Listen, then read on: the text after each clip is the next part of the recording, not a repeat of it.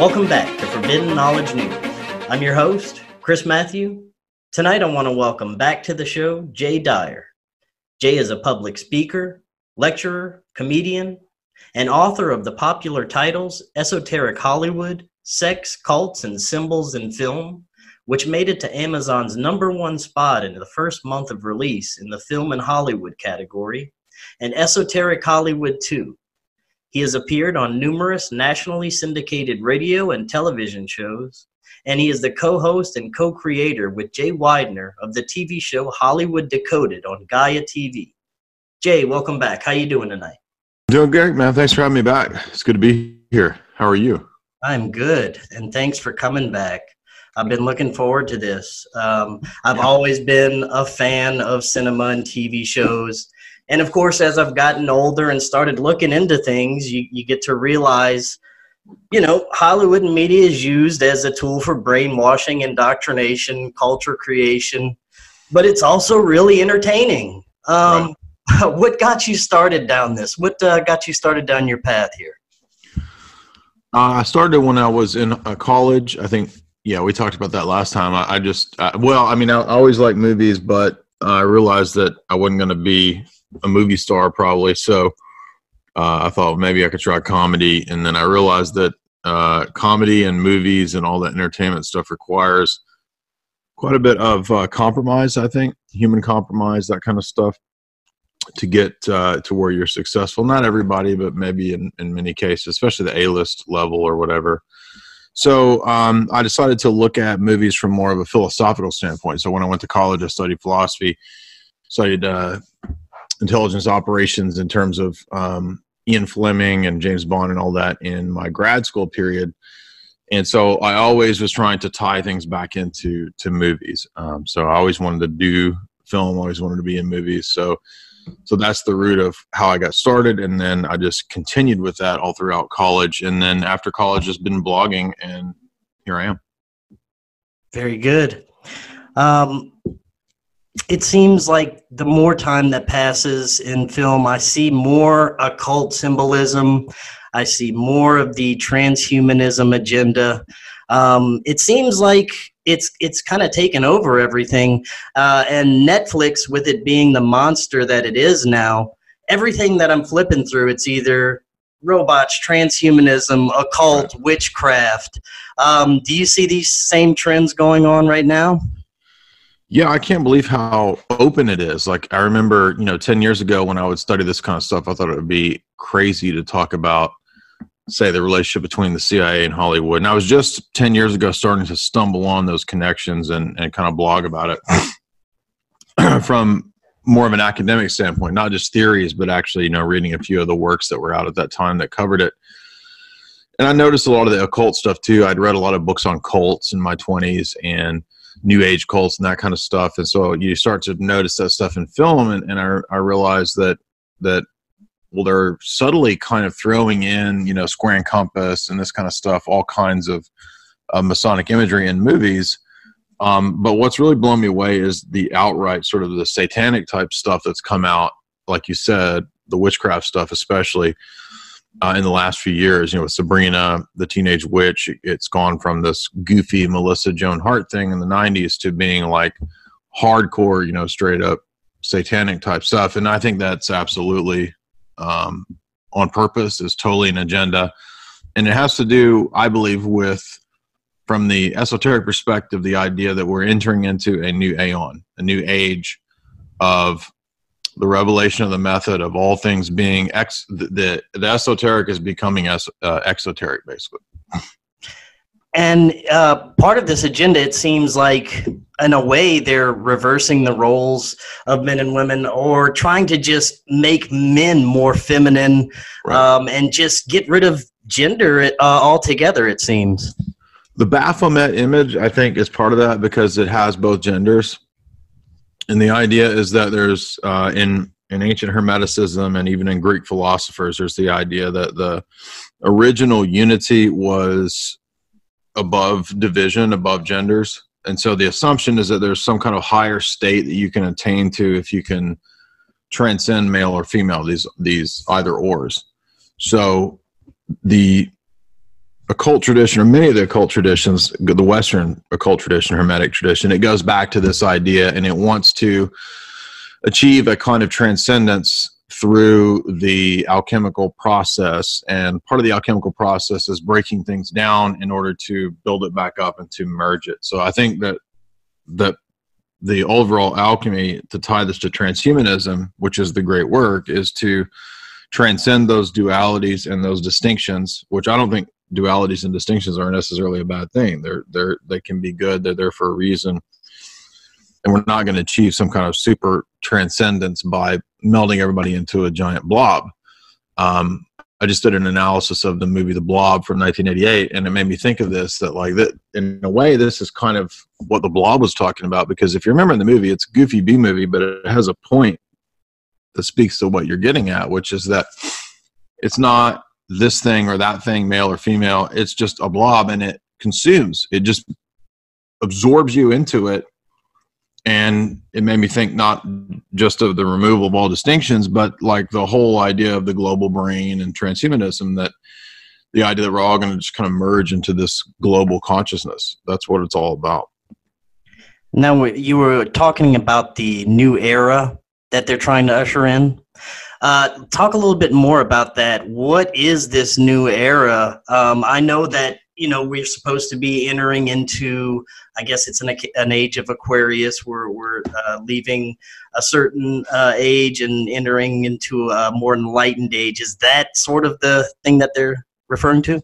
Yeah i mean it kind of differs depending on what esoteric showman is is making his predictions but i mean sometimes it has to do with they think that oh it's going to be a new aeon of um, advancing into the trans state, like transcending, like you like we are talking about any distinctions, and so that's for some people it's like you know technological transhumanism emerging with the AI. For some people, it's the idea of a return to uh, the crown and conquering child of the Crowleyan Aeon.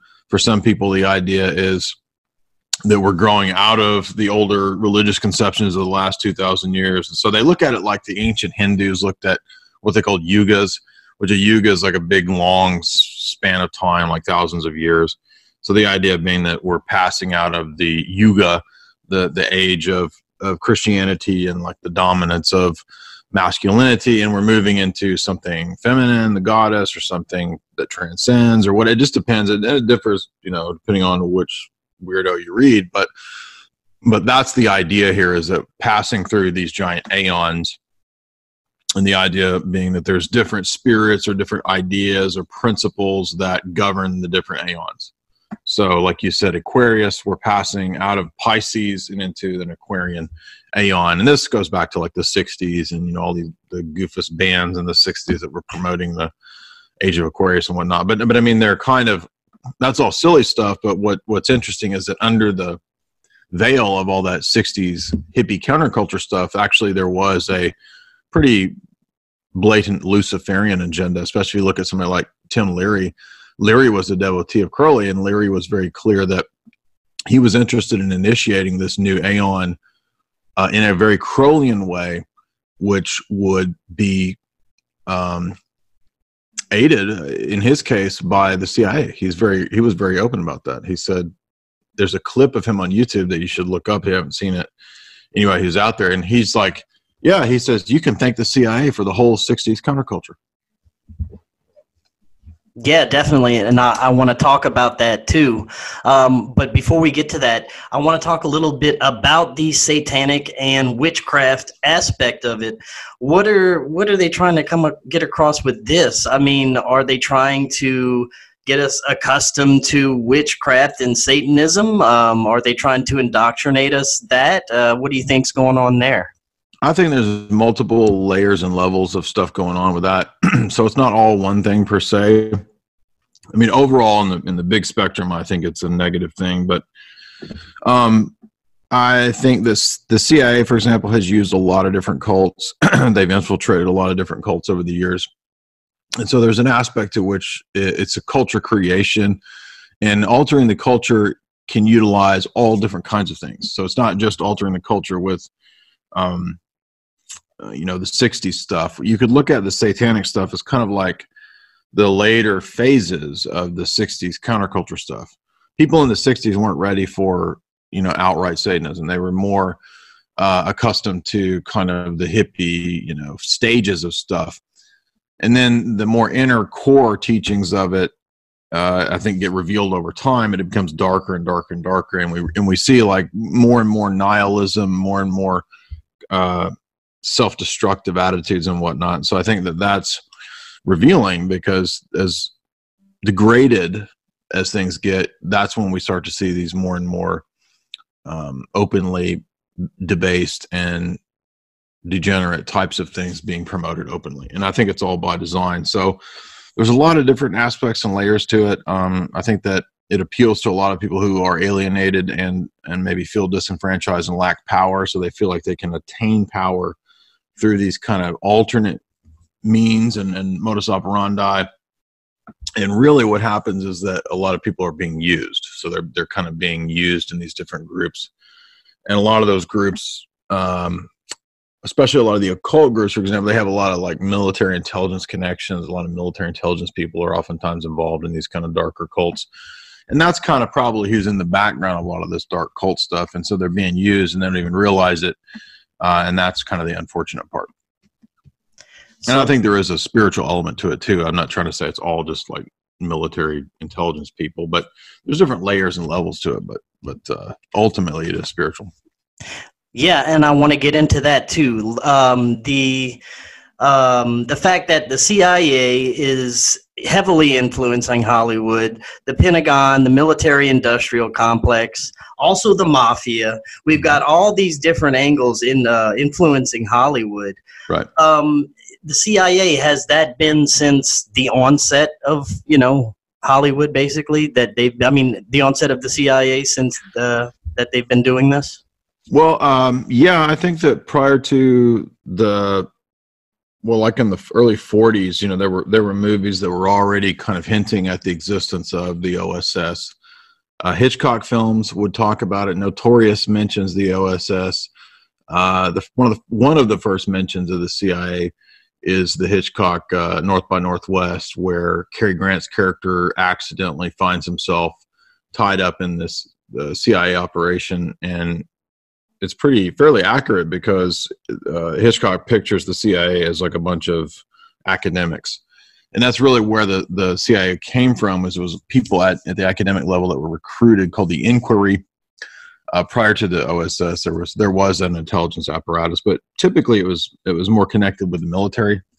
Uh, and then in, in 1942, you have the uh, creation of the OSS, and then later that becomes the CIA. And the OSS was basically set up by uh, a bunch of British intelligence people. So uh, people from Canada, William Stephenson, people from uh, England like Ian Fleming, British intelligence, uh, Noel Coward, these kind of people, they came over and they helped Bill Donovan set up the OSS. Uh, if you want to watch a movie that actually touches on that, watch The Good Shepherd. It's somewhat accurate. It's Hollywood, obviously, but uh, you know it kind of shows the process of how this happened. If you remember, the Matt Damon character goes to England and he meets with some people in a bookstore and they're like, yeah, we're going to set you up and blah, blah, blah. And that's kind of roughly what's going on with, with Bill Donovan is that you have these, these British intelligence people who come and help set up the OSS. And part of the reason for that was that they were wanting to uh, get the U.S. into World War II. So that's part of the reason they were so interested in that was making sure that the, the, the U.S. was on the side of the Allies and ready to go to war and no longer uh, kind of staying out of European wars. Um, so, in that sense, yes, the intelligence agencies and apparatuses, apparatchiks or whatever, they were always interested in film from the beginning of the creation of the camera. But it was more so like military propaganda prior to the CIA. So, a lot of um, military type stuff would utilize um, actors and actresses and film footage, film reels for propaganda. And then when you get the creation of the intelligence agencies, it's quite natural that that there would be a close affinity to this giant sort of churning out propaganda machine known as Hollywood. And also, there's a lot of MK Ultra ties to it. Um, a lot of mind control aspects. You see um, the involvement of um, psychedelics um, and all this culture creation. Talk a little bit about how all that was involved. Well, one of the things I discovered in the in the second book, um, part two, I start out talking about that very thing. I talk about how uh, a lot of the Hollywood crowd was actually doing the uh, premier avant-garde drugs before the people in the '60s counterculture were. So, for example, uh, Cary Grant was actually tripping acid a decade before any of the the hippies were. So this was kind of a weird thing because so the, the, the these high powered drugs were kind of being tested and, and passed around the elite circles, you could say, the, the A-listers and so forth, uh, in Cary Grant's day. Um, and then now, whether that was intentionally like an experiment or I don't know about that, it could just been people partying or and, and or something like that. But regardless, we we see that there's always been this connection between the elite. Uh, Cary Grant, I think, um, had uh, you know elite con- uh, connections. He was doing spying on the side. Jimmy Stewart did spying on the side. Errol Flynn did spying. A lot of these people did. Uh, you know, they would inform on people. They would rat people out. All kinds of different stuff like that because they were. It's nothing new, is what I'm trying to say. And and the more that you research this stuff, the more you find out that many of these people um, operated in intelligence capacities that would surprise you. I mean, people in Major League Baseball have been recruited to work in intelligence. People in um, just all kinds of different f- areas and fields of life that you wouldn't expect. Um, so we don't always know all the details, but we can get a, a pretty good picture. And and you're right to point to like different mafias and whatnot. So uh, what I tried to focus on in, in, my books was just looking at the different cases to where films actually showed us stuff that was fairly or to some degree accurate in terms of history. Like, for example, if you watch Lethal Weapon, this was one that struck me that I put in part two was that the character uh, that Mel Gibson's playing, um, what's his name, like Mad Dog, or he's he's the crazy cop as opposed yeah. to you know Danny Glover being the straight cop um, it actually says in the script that he was part of the Phoenix program. And the Phoenix program was the Vietnam program where they were basically trying to create crazy assassin killers. Now, we don't know all the details of that, but uh, Douglas Valentine has written a famous book on that. Um, but what's interesting is that, you know, this is when the uh, Lethal Weapon came out in like 89, 9, somewhere in there, in the 80s, 87 maybe. 80 i don't know 86 off the top of my head i don't recall it. But it was in the 80s and and most people didn't weren't aware of the phoenix program back then. But here you have shane black writing the screenplay and talking about phoenix program and we get the impression basically that mel gibson's traumatized. He's, he could trigger it at any moment and kind of go off. And if you remember the plot of lethal weapon 1 is about iran contra. It's about the cia trafficking drugs and they're bringing the drugs into la and that all came out later as being true if you listen to Freeway Ricky Ross and his testimony about uh, drug trafficking and whatnot. So, movies like Lethal Weapon, movies like Blow with Johnny Depp, you, you, will often notice there's kind of a connection between um, intelligence agencies, cartels, and then quite often we find out also Hollywood. Um, one other Mel Gibson movie that everybody forgets I'll, I'll, mention too is that Mel Gibson and Robert Downey Jr. were in Air America. And Air America is about CIA drug trafficking. Are you at a crossroads in life with unanswered questions? How does your past connect to your present life? October Hallam can help you discover how your past connects to your present and is shaping your future. October is an intuitive, healer, empath, and medium with over 20 years of experience helping people navigate through some of life's greatest challenges. A recent client from Egypt says October is pure magic. We keep coming back for more and recommended her to our closest friends. If you would like to book a session with October, please contact her at theancientgift222 at gmail.com. Yeah, exactly. Um, now, another thing is a, probably one of the best mainstream like uh, examples that everybody probably knows about is Julia Child's mm-hmm. uh, involvement in intelligence, and now we have kind of it seems like modern days. Uh, there are clues that maybe Ben Affleck and George Clooney may have ties with yeah. the CIA. Um, yeah, what are your thoughts on on that? Yeah, I think that that was kind of where I started really tumbling down the rabbit hole when I, when I first started noticing these kinds of things. I remember back when that movie Salt came out with uh, uh, Angelina Jolie. Uh, there, there, I saw a little clip that was talking about how she had received CIA training for her role. And then I remember around the same time she joined the CFR, Council on Foreign Relations, and she was seen doing all this sort of jetting around doing this all globalist type stuff. And it's like, why is this you know hollywood chick suddenly involved in all this geopolitical promotions of all kinds of different stuff? And she's she's reading the head she was shown with books of the head of the cfr and it's like what is going on here? And then you start to realize that well this is not just julie uh, uh, angelina jolie. Like you said goes back to people like julia child who you know kind of pioneered cooking shows cooking tv shows being a she was in the oss and again, like I said, a lot of these A-list people, not everybody, but a lot of these A-list people did and do have uh, CIA connections and training, and and part of that is just because they're running in elite, wealthy circles.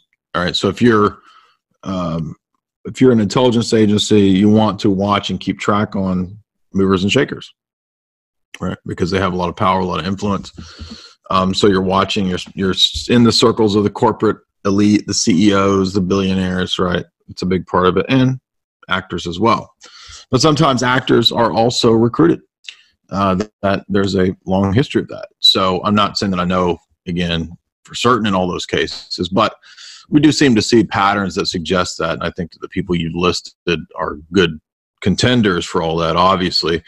Uh, especially a lot of the WikiLeaks that came out and talked about George Clooney's stuff, and then there was um, in the case of Jennifer Garner, she actually openly was just doing PR work for the CIA.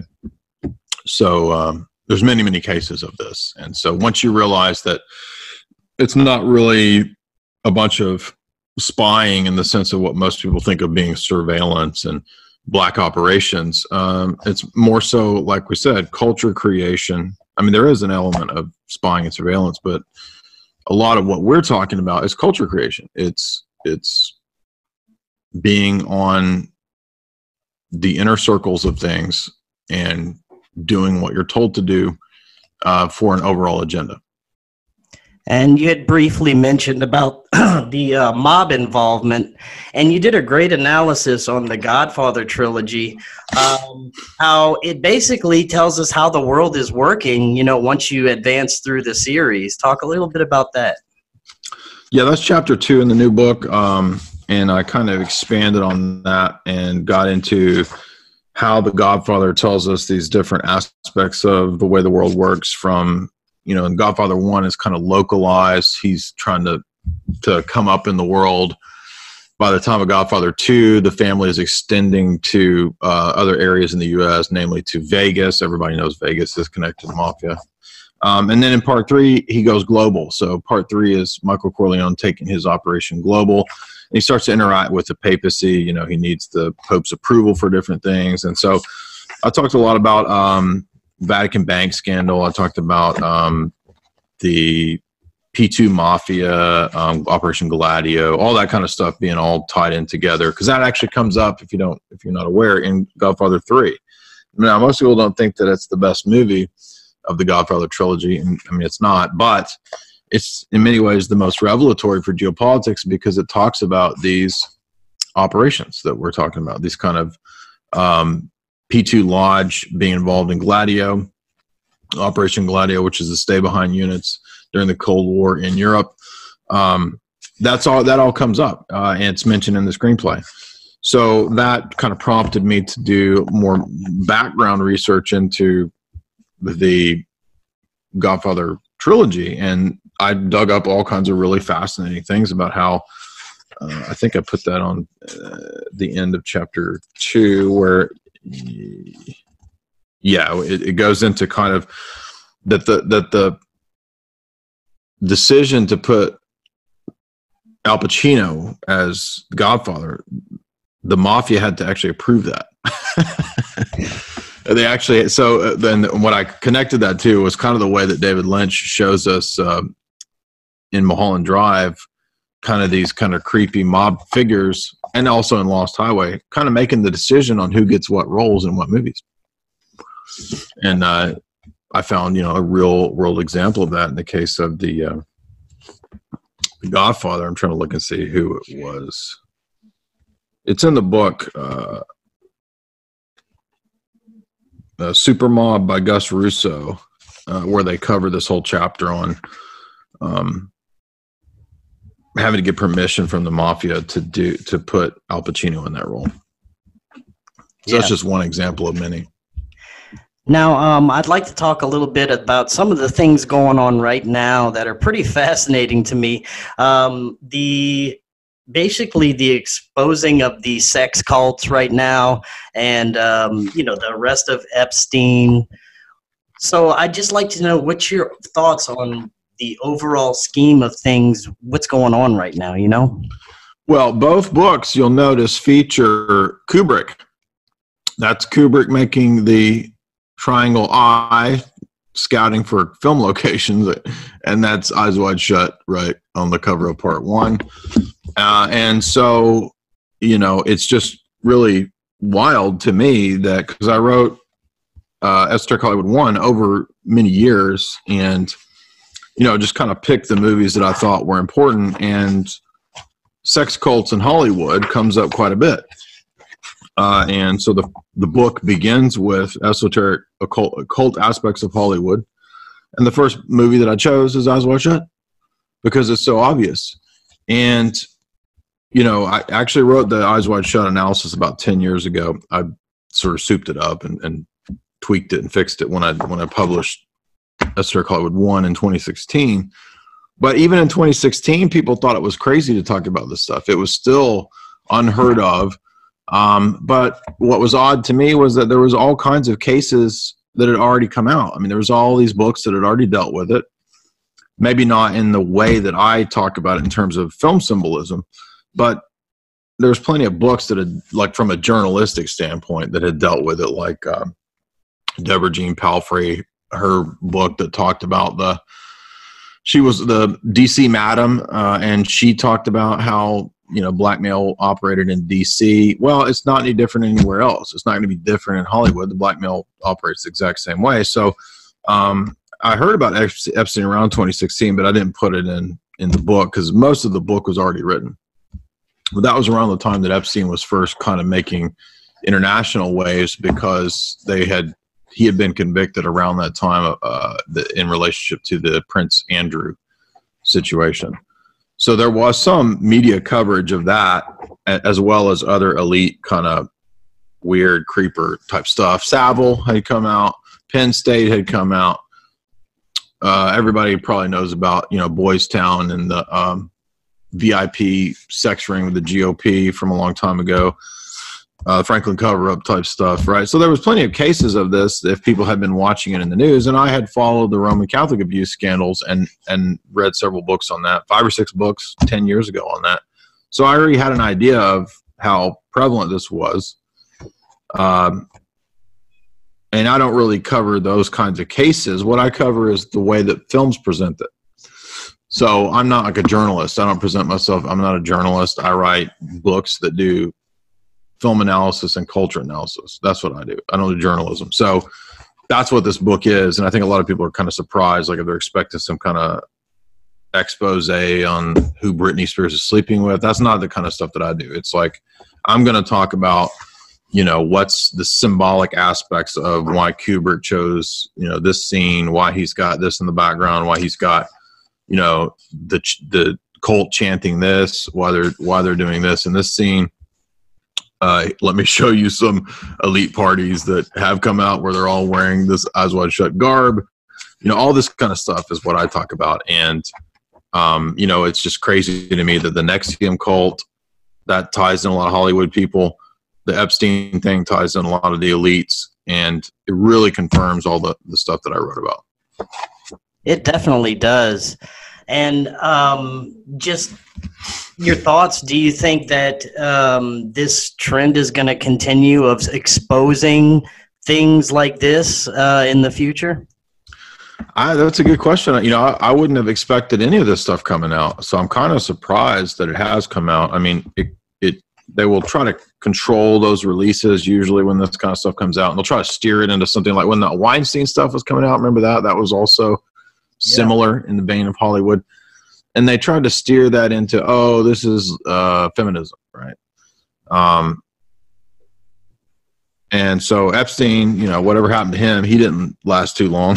so, uh, you know, they I guess they have ways of dealing with all this stuff. But um, what more do we need once we know that all this stuff is real, right? I mean, I'm not saying it shouldn't be exposed. I'm just saying that you know, like, how much more do you need to know that it's real?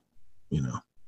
So, but I don't know how much more will keep coming out. That's, that, it'll be interesting to see. I'm kind of, I think they're kind of racing to debase the culture so that when this stuff comes out, it'll be like not even a big deal because everybody's so degenerate by that or something. I don't know.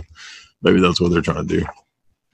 Now, when it comes to the overall um, power pyramid of who's in control of all this, um, how do you think that that goes? Do you think it's um, you know the bankers at one of the top levels? And I always wonder how much power the Vatican actually has. Yeah. What are your thoughts on that? Yeah, I think that all of those structures uh, ultimately tie into you could say a pyramid. Um, I don't know if they're always perfectly in line, but I don't have a problem using the pyramid analogy. I think probably different accurate. factions involved. Yeah, I mean, um, it's uh, Rothkopf had a book where he talked about the six thousand or so people who manage the world. So this would be the people, the top six thousand CEOs, corporate people, people in NGOs, um, pharmaceutical companies, uh, the controlling interests in the various private Federal Reserve banks, the controlling stocks in the biggest corporations. That's who runs the world. Um, it's not specifically one racial or ethnic group. It's all these different groups, and they're all united in the agenda to uh, essentially create a uh, single technocratic global government. Um, I believe that ultimately it's it's a battle that's spiritual in nature. Um, I'm not going to say that I know for sure we're in the end times or anything like that. I don't I don't I wouldn't uh, hazard to say that I know that for sure, but uh, it's definitely a you could call it a beast type of system if you wanted to, because it's very predatory.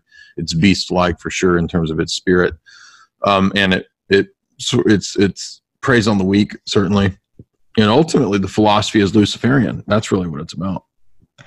And you know we know these secret societies. They're they're using doctrines that are thousands of years old. Um, do you think that they are actually still possibly in communication with uh, entities uh, maybe otherworldly entities um, demonic archonic whatever you want to call them do you think that there's still some kind of communication going on there?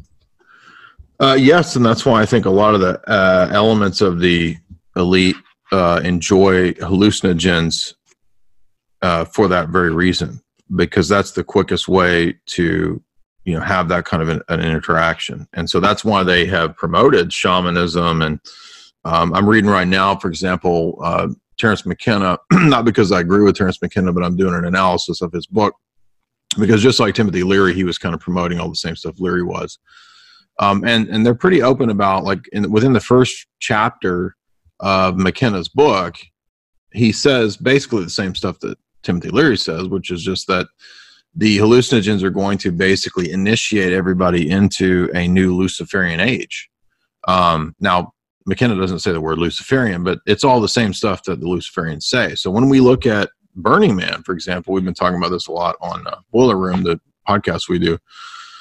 Uh, and Aaron and Melissa Dykes have come on to talk about this because they're going to be doing, I think, a some analysis of Burning Man. But um, Burning Man has all like all the top tech people that go there. Uh, and I didn't even know this, but there's like an inner secret society of tech people that go to Burning Man, and and you know they they do hallucinogens and whatever they do, and and so they believe that they are interacting with those kinds of things. I mean, I've done hallucinogens, so I know that you do experience that kind of stuff. It's not all made up. Um, I think, but I do think that it's ultimately a deception. I think that the entities that are communicating uh, are not entities that are pro-human. They they actually have a pretty consistent message of, oh, you need to kill everybody and create a world government. Just do a search of people's uh, DMT trip videos. Everybody who does DMT stories on YouTube, they all say the same thing. Well, I talked to the elves, and the elves told me that it's time to depopulate and create a world government, and that's the only way that we're going to survive the ecological catastrophes. Man, they all say the same thing. Yeah, that's what I was going to bring up. That you know, anytime of there have someone channeling something, it it always comes back with a message of the world needs to unify under right. you know one system, and I find that fascinating. Yeah, they don't ever say like uh, learn the the logical fallacies. right like they don't ever tell you basic logic they don't ever say anything like that it's always the same uh, uh, you know we're here to make sure that everybody melds into a giant blob the blob right it's like they're emissaries of the blob and uh, you know get rid of all your um, preconceived notions and meld into the giant one and this is interesting because this is what Huxley says. If you read the Perennial Philosophy by Huxley, that's what he says. He says we'll we'll create a new global blob religion that melds all the religions into one. And this is where the Vatican comes into play because the Vatican, I would say, has been uh, co opted for a long time, probably, but most clearly in the last century um, to really go along with the globalist agenda. And I think a lot of people had maybe problems with that decades ago if you were to say something like that. But the present pope has made that like totally obvious. Like every day he does a new uh, uh, new level of of like craziness where he's talking about let's sign an accord between all the religions. Let's create a new humanistic religion. Let's all get together and have the same. I mean he's just going hog wild with it so it's it's becoming very apparent now. And uh, another thing that's fascinating to me is the whole alien mania right now. Um, I've had I've had a, a, lot of thoughts on this, and the more I think about it, the more I think that it's there's something more behind the alien thing. I think maybe something more spiritual. Um, I start to think of the Greys as just maybe some kind of biological robots that are probably under control of something else, something maybe interdimensional, something different. And I look at the whole UFO thing a lot different than I used to. Yeah, I like that documentary Mirage Men because it shows on the level of deception the degree to which military intelligence has utilized the alien phenomena to dupe people. So if you've not seen that documentary, it's really good. It's I would say it's kind of a counter to that documentary of Bob Lazar, uh, which I thought was kind of silly. So if you watch those two documentaries and compare the two, uh, you'll notice that what Mirage Men presents is people who work in military intelligence talking about how they pick people in the UFO community to give disinformation to. And a lot of times the people could be sincere. They may, they really think that they're going to, you know, find out what's underground at Area 51 or whatever. And they don't have enough um, critical faculties, maybe maybe to question, you know, when some general tells them something, right? Generals and military, they they lie. That's what intelligence agencies do is lie. They're trained to lie. That's their job. So the first thing we should be, the attitude we should have is anytime some general comes out talking about underground bases is skepticism, right? We should be dubious of this guy because uh, they're trained to lie. But and and all that's kind of dealt with pretty extensively in Mirage Men, um, which is uh, on Vimeo, by the way. You can find the documentary free on Vimeo. But um, that's just at the level of kind of like social engineering and and and and whatnot. But I believe that yeah, it's kind of the same thing as what you see with the all the DMT trip reports that people do. They all talk about talking to the machine elves, and then a lot of people who've had LSD hallucinogen type experiences. This matches up to a lot of religious type ceremony experiences of talking to these entities and whatnot. And I think it's all the same thing. I think that it's all describing the same phenomenon. Not in every case. I mean, some people could be just hallucinating and thinking that they're doing it, but but in many cases, I think that it's all the same spiritual phenomenon. excluding the cases of deception or when people are lying. Obviously, that does go on too. For example, in Mirage Men, they talk about uh, the in one case the Air Force um, filmed a uh, drone taken off, like kind of a, a direct up. I don't know what that's called, but vertical drone. It just kind of goes straight up, and they had a bunch of lights uh, set up around it. And um, this was to tell one of the marks that they had that they were feeding the disinfo to that this was a uh, UFO craft taking off of one of the military bases. And all it was was a drone that they set up and they just added in some special effects, right? And actually, that it was uh, I think some somebody from it was a Hollywood guy who was helping them out to film that. And but the the dupe, the alien researcher person, I don't remember who it was, but they just believed it because oh well a general came in and he showed he put a VHS in the in the, in the machine and we watched this alien craft take and it was all fake. Um, but that guy accepted it. So excluding the cases where that's happened um, I would say that these other instances uh, of, of people's experiences and phenomena they seem to match up to uh, religious experiences and LSD experiences, and they're very similar to a lot of people's cases of ritual abuse, mind control, MK Ultra type stuff. So I actually think that there's a connection between MK Ultra and the UFO stuff. And uh, I mean, i have come to realize that a lot of UFO stuff is just us. It's the military, um, you know, reverse engineering or doing whatever they do with this technology, um, and it's not even, you know, what what they say it is. Right. Um, what do you think is going on with with disclosure right now? I mean, right now we've got this Area 51 nonsense going on. Um, what do you think the agenda is here? My view is that they're really just ramping up and trying to regurgitate and reinvigorate the alien mythos. Um, I've always thought that the alien stuff is multi tiered, multi layered. There's a lot of intelligence deception stuff. There's a lot of mind control and ultra related stuff and testing out what you can get people to believe and not believe. There's there's an interview and I forget one of the people in Mirage Men actually talks about this too, where they say he says something like, if you think about the MJ12 documents, he says consider this aspect of it that most people don't think about. He says think about it more so as what do are we able to get people to think about aliens rather than thinking about does this prove or disprove aliens and that's come up in a lot of the books i've read about the alien stuff there's a good book by an academic uh, brenda Denzler, and i cited her in my uh, esoteric hollywood too and she talks about not so much whether there is or isn't aliens or entities but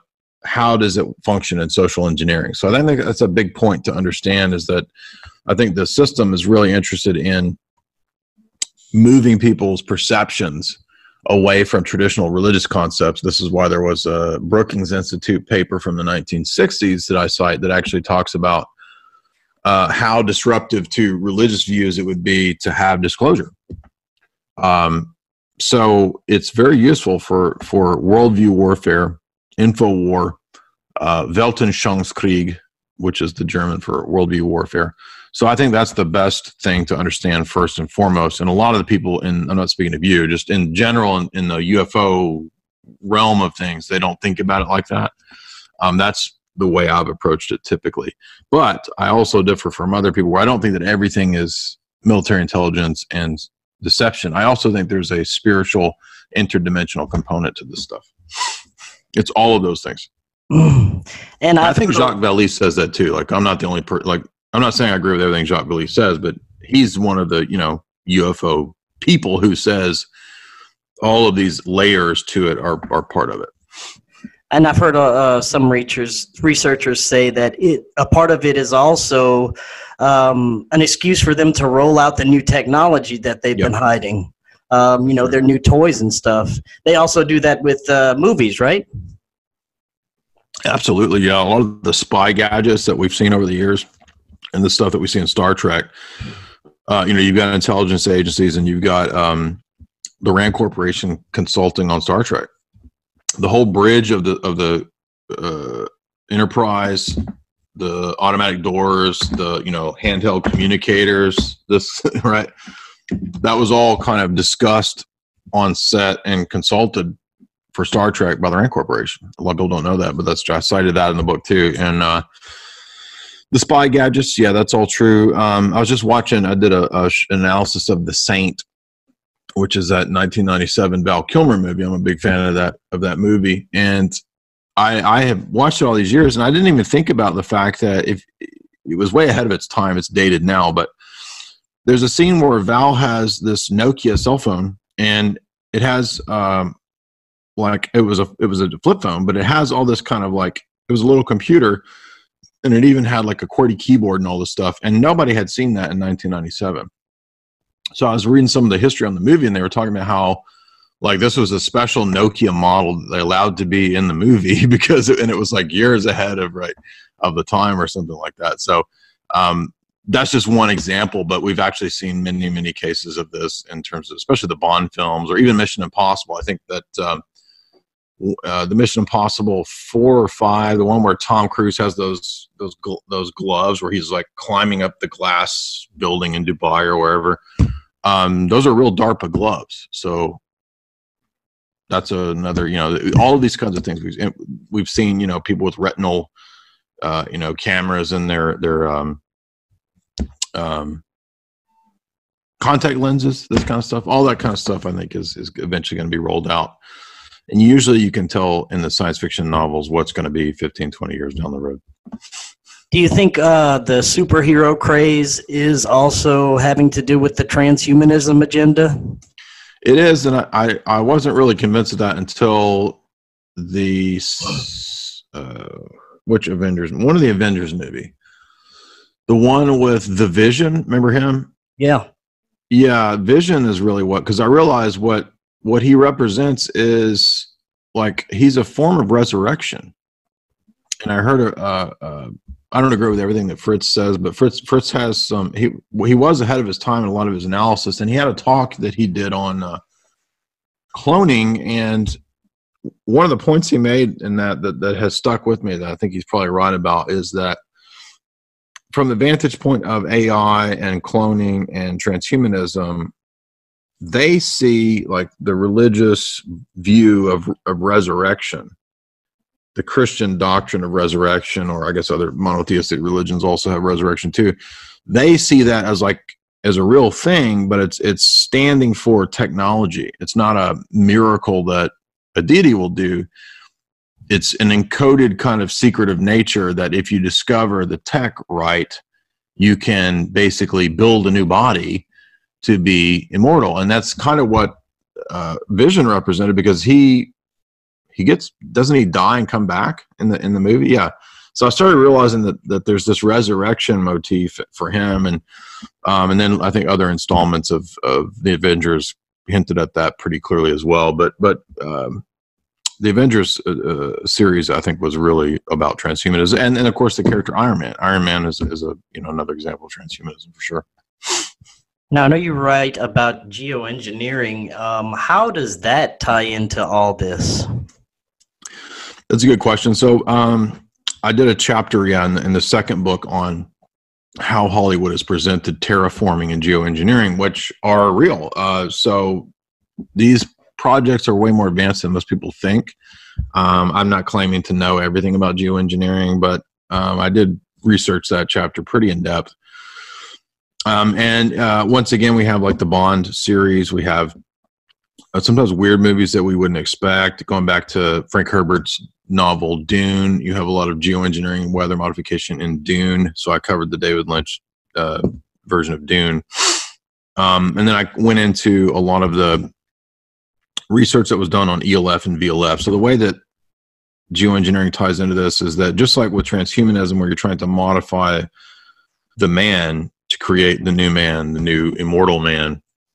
The from the perspective of of the elite, it's also about modifying man's environment. It's not just man, but also man's environment. So it's kind of an attempt to rewrite the whole biosphere, right? So they want to alter and change and be able to essentially control um, not just man, but also man's environment, and that would include plant life. That would include, you know, life in general. So uh, the weather, ecosystems, weather patterns, that's part of life. So naturally they would also want to commandeer and control the weather um, because ultimately it's kind of about achieving kind of sort of godlike status over all areas of things. I also think they're changing us on a genetic level through our right. food as GMOs, well. that's a big part of it, sure. Yeah.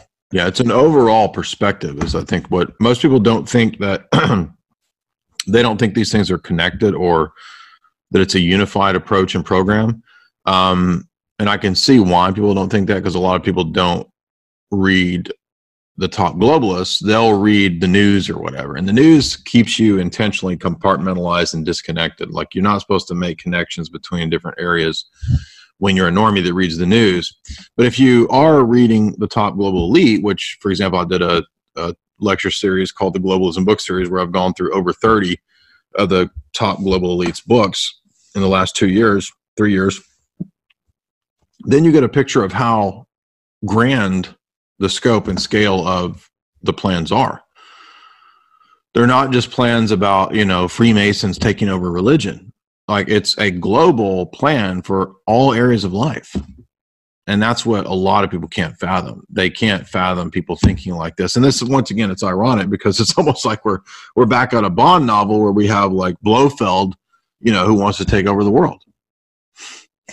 Now, if you take a step back and you look at everything happening today, uh, our reality is stranger than fiction. I mean, you look at Trump, you look at the things that happened with the last election, the things that are going on socially, um, you know, how, how backwards everything has become. Um, one thing that I've always thought is I, I've never trusted any politician. I think that they're both uh, both sides are puppets uh, for you know for the elite. Uh, I'd like to know what you think is going on with Trump.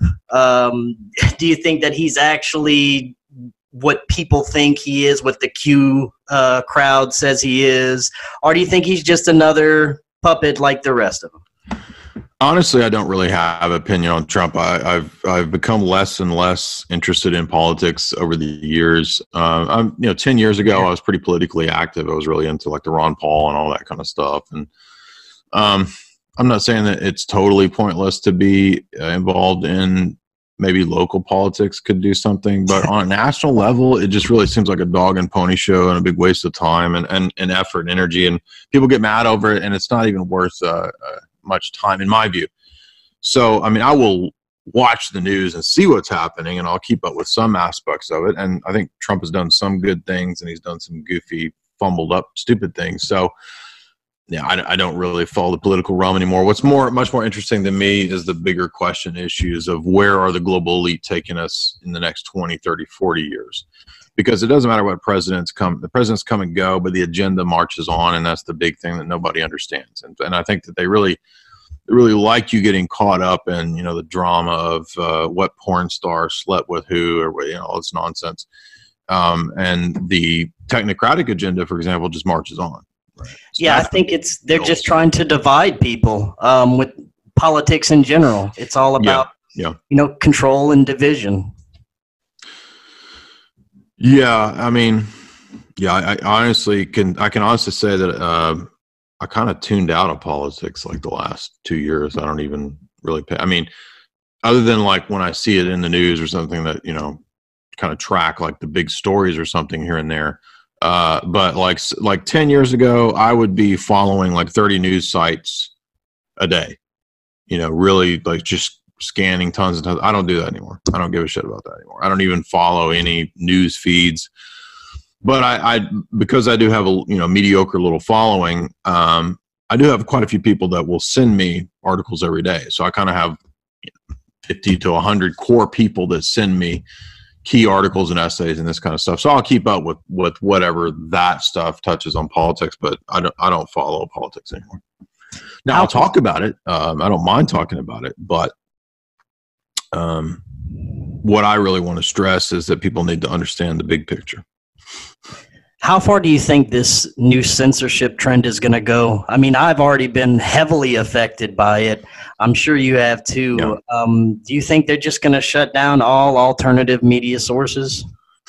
Uh, they're definitely going to try. I don't know how far they'll get or or what kind of ways people will come up with, maybe creative ways to kind of circumvent that in the meantime or or kick the can down the road maybe i'm not sure but um, i'm afraid that, that they want to take a lot of the uh, public kind of stuff and channel it into netflix type paid streaming sites. And i'm guessing speculating they probably are just going to have a few chosen say channels. Like maybe you get the top 500 channels that get check marks um, and they're allowed to stay on and put out information and everybody else just kind of gets squeezed out and demonetized. That's probably what they'll do. Um, but i think that the plan has been for a long time when, when we started seeing the social media come about that's what this was about social media was preparing us for getting everybody onto centralized platforms so that the the information could be controlled and channeled. And ultimately, I think what they'll try to do is have access points to where nobody has websites or gets access apart from some kind of approval. Um, I don't know how they'll do that exactly, but they're going to definitely try to do that. And ultimately, the bad news is that we're going to they want to have this kind of credit score system where you don't get a website, you don't get your credits, you don't get anything like that unless you're a good little boy. And if you do what the system says, you don't say bad words, you don't do this or that, uh, you get your your credits. That's part of why the technocrats want a universal basic income. Um, if you if they have you on a universal basic income, then they can control you through. It's basically just being on global globalist welfare, and they'll shut off your welfare if you don't do what you what they say.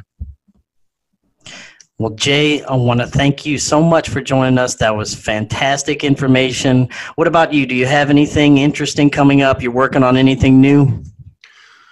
Um, really, what I've done is just kind of transition into um, consistently doing talks on philosophy, on theology, religion, um, symbolism, and film. And I've kind of restructured the the way I do the film analysis now to where I do uh, a live stream where I do about three or four movies with a similar theme.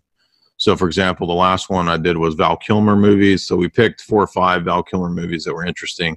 You know, we did Willow, we did The Saint, we did uh, Spartan, um, Batman Forever, because there's some really weird stuff in Batman Forever.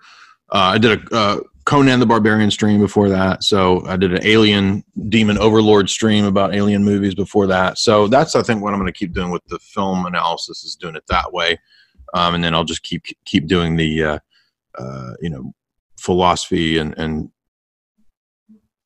uh, religious talks and debates like I've been doing. So that's what's coming up for me. And uh, if anybody wants, you can get signed copies of the books in the shop at my website, and uh, please get them from me and not Amazon. So that's that's all that's coming up for me. Very good. Well, thanks again so much for joining us, and we'll have to have you back on in the future. All right, thanks, man. Appreciate it.